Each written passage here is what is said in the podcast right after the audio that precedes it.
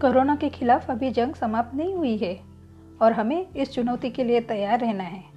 बस कुछ सावधानी अपनाकर उसे मात देना है। तो हमें किन बातों का ख्याल रखना है?